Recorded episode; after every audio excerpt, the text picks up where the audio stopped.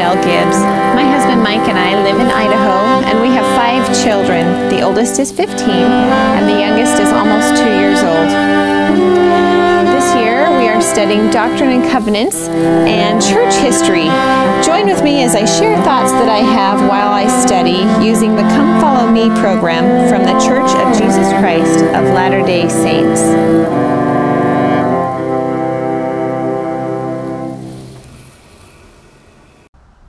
This week we're studying Doctrine and Covenants, sections 37 through 40. And sections 37 and 38 deal with the Lord's commandments for the saints at the time to move and gather together in Ohio.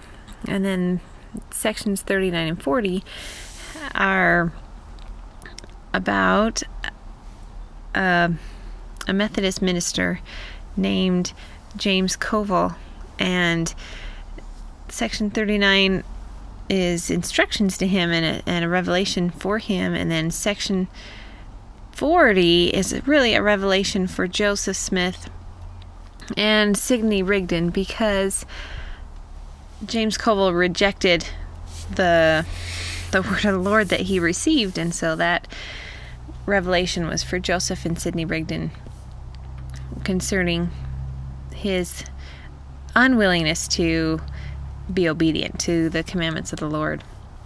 As I've been studying this week, really a couple of thoughts have come to my mind. One is unity and the importance of it, and the other one is agency, actually. And the Heavenly Father has given us agency, and with that comes accountability of course. And anyway, those are kind of the themes that to me stood out this week. And I was thinking about unity a lot, especially in section 38 as I was reading. And in there's two verses that say nearly the same thing, just a little different in section 38. One is verse 24, and then again in verse 25, it says, And let every man esteem his brother as himself. And again I say unto you, let every man esteem his brother as himself. And then skipping down to verse 27, I say unto you, be one, and if ye are not one, ye are not mine. And I was really thinking about that a lot this week, especially in my personal life it's so important for us to be united. It's, and sometimes that's really difficult. It's easy to say, and it makes sense because if we're all striving to keep the commandments and do what the Lord asks, then we would be united. But it's more complicated than that because we're we're each our own individual and we have our own thoughts and our own experiences that have shaped our opinions and who we are. And none of us is perfect, and that also kind of gets in the way of being united and being unified. And this, over the last few weeks, I've we've been trying to find a time to get my daughter Sophia baptized. She'll be eight here in just a couple of weeks, and her birthday happens to be the day after baptisms for the month of May, and so she misses that by a day, and then the next baptismal date wasn't for five weeks, which we understood was just how life goes, and we were planning for that. And then turned out that there was another conflict from from the ward. The ward had planned a thing for that weekend, and so there weren't going to be any bishopric members available to be at the baptism, and so we weren't going to be able to hold this baptism. And I I felt terrible because the next time there were stake baptisms was another five weeks away, and poor little Sophia was just so excited to be baptized. It was really difficult for her to have to wait that long.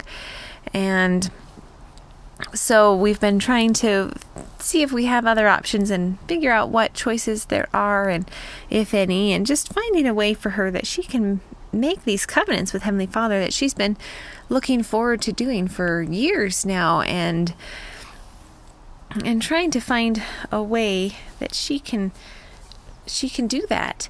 And that's been I think a struggle for a lot of people, especially over the past year where it's been difficult to do those things. And so any time that we can make work is just a wonderful thing that we're grateful for.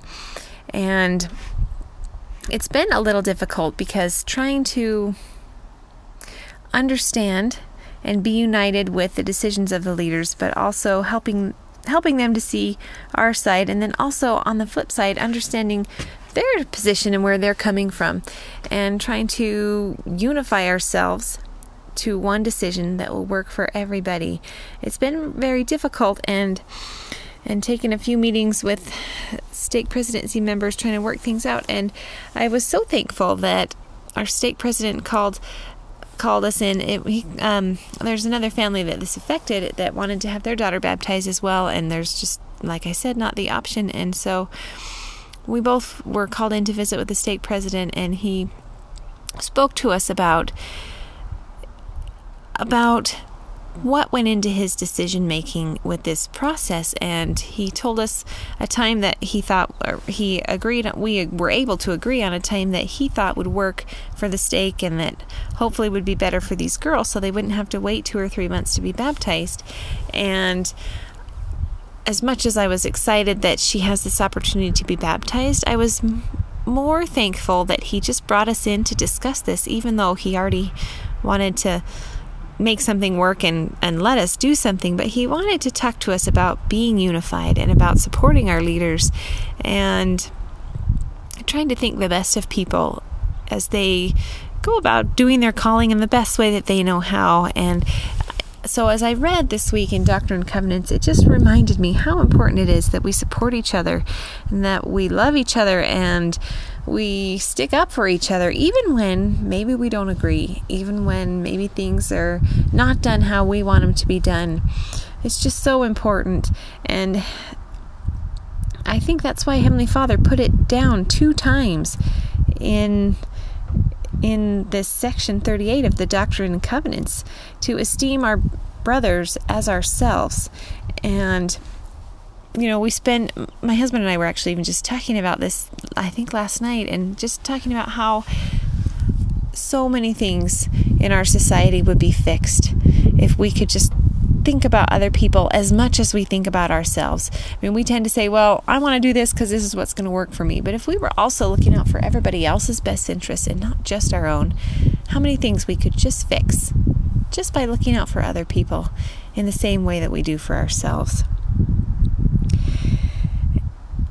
So, the other, as I said, the other topic that really came to my mind a lot is agency and that started even in just section 37 verse 4 when he when the lord is first telling him to go to ohio and that this is what they need to do. He says in verse 4 behold here is wisdom and let every man choose for himself.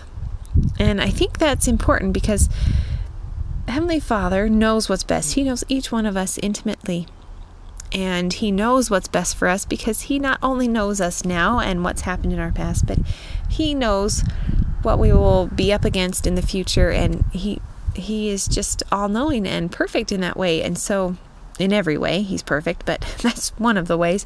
He he knows those things. So yes, when he tells us to do something, it's wisdom. But even knowing that, he says, let every man choose for himself. Because that's the plan I was talking to my 10 year old recently, and I, I can't remember if I mentioned this or not in a previous week or two, but it was it's been so difficult for him to watch his his younger siblings making choices that he feels are just so obviously wrong about little things that have no eternal consequence, but still it frustrates him when he thinks there is a right way to do something and it's done a different way. And that's so difficult for him to not try to force them to do that whatever it is in the way that he thinks it should be done. And so we've had this discussion about how while it sounds good to have everybody do things the right way, that's not Heavenly Father's plan. That was actually Satan's plan. Heavenly Father gives us the option to choose for ourselves whether whether it's choosing to follow our Heavenly Father or not. And you know, with this whole thing with James, I actually I hope I'm saying it right, Koval. Anyway, the problem with what happened is he well James wanted to he wanted to know what heavenly father would have him do in his life. He desired to know Heavenly Father's will and to follow it. That desire was there, which Heavenly Father told him when he just said thine in verse uh, sorry this is section 39 verse 8 thine heart is now right before me at this time and so he wanted to do the right thing. And the lord told him to be baptized and to uh, it says labor in the vineyard you know to preach and to the gospel and to help to help the work progress. And he's promised great blessings for that. But section 40 talks about what happened to him because basically he just left town and the, next day joseph smith and sidney rigdon are like dude where is this guy? They didn't know where he was. They didn't know why he left. He didn't tell anybody. At least it seemed like that's the reading that I my understanding was that he just left and so they weren't sure what had happened because he just received this awesome revelation, you know, and then he just left without a word. And so in section 40 Heavenly Father says that his heart was right before me. There again in verse 1 he says that. But then in verse 2 he says, And he received the word with gladness, but straightway Satan tempted him, and the fear of persecution and the cares of the world caused him to reject the word. And so that agency, that gift that Heavenly Father has given us, it has the potential to help us learn and grow in ways that we never could but it also has the potential for us to condemn ourselves by our actions. And that's, you know, James was afraid of what had, would, of just all the consequences of this decision that he was about to make. And they were big. You know, I mean, he was. Um, he was a Methodist minister and he had been for it says about 40 years. And so that was his livelihood. And so he had a home and a job and um, a church community, you know, people, followers. And so for him to let all that go and walk away, that was a really big, difficult thing to do. And Satan was able to kind of get inside his head and use those fears to give him doubt and make him reject the word. And so, what I learned from that is how important it is not to fear. Because that fear gets in the way of our faith so often. And it's a hard thing not to do, not to, to not fear, because there's a lot of things we don't know. And sometimes the not knowing is so scary because it's out of our control. And for somebody like me who loves to have order and control, that is that can be very scary. But in section 38 in verses 14 and 15 the Lord's talking about iniquity and weaknesses, but he says, "But I will be merciful unto your weakness." Therefore, be strong from henceforth. Fear not, for the kingdom is yours. And I love that. Fear not, for the kingdom is yours. This is something that He wants for us so much. And so there's no reason for us to be afraid that He's not going to give it to us in the end because as long as we are doing our best to be strong, like He says, and not to fear, that faith will help us to become who He wants us to become so that we can receive those blessings. He says the same, well, similar in verse 9 when he says, Behold, the kingdom is yours, and the enemy shall not overcome. And sometimes that's hard to remember because we see arguments and battles and wars all over the place, and it seems like more and more good doesn't always win out over evil. At least sometimes it, it seems that way. And so it's important for us to remember that in this spiritual battle that we are fighting against Satan, we do know what the outcome will be. We know who's going to win. It's not a question of who what will happen. It's a question of where will we be and what side will we choose to fight for. And so as I use the agency that Heavenly Father has given to us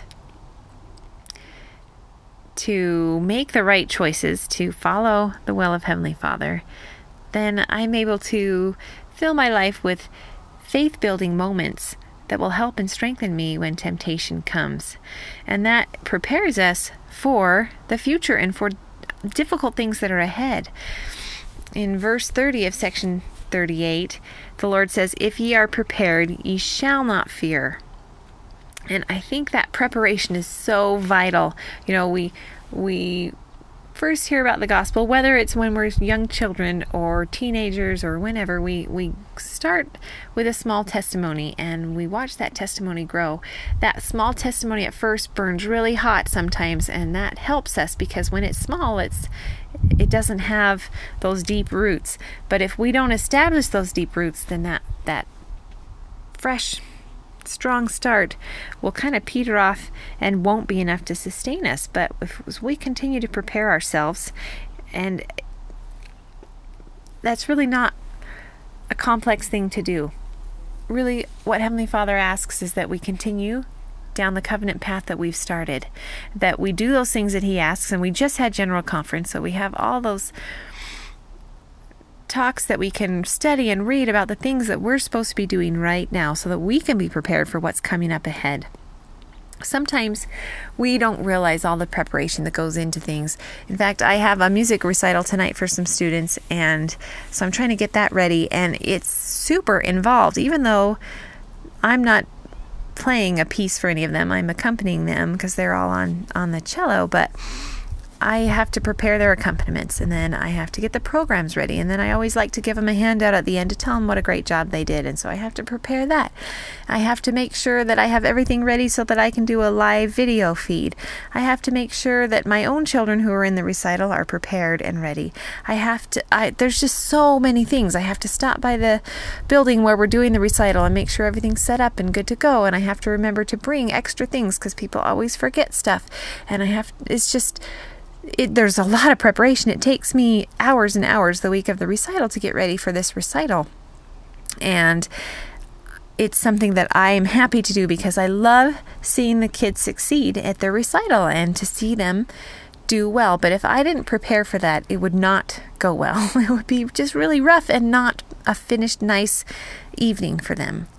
And on the flip side, as they prepare for the recital, I love seeing the students who have really prepared because they get up there and they have confidence in that preparation and they do their best. And sometimes they do great, sometimes they mess up, but either way, they were really prepared, and that preparation helps them even through the mistakes.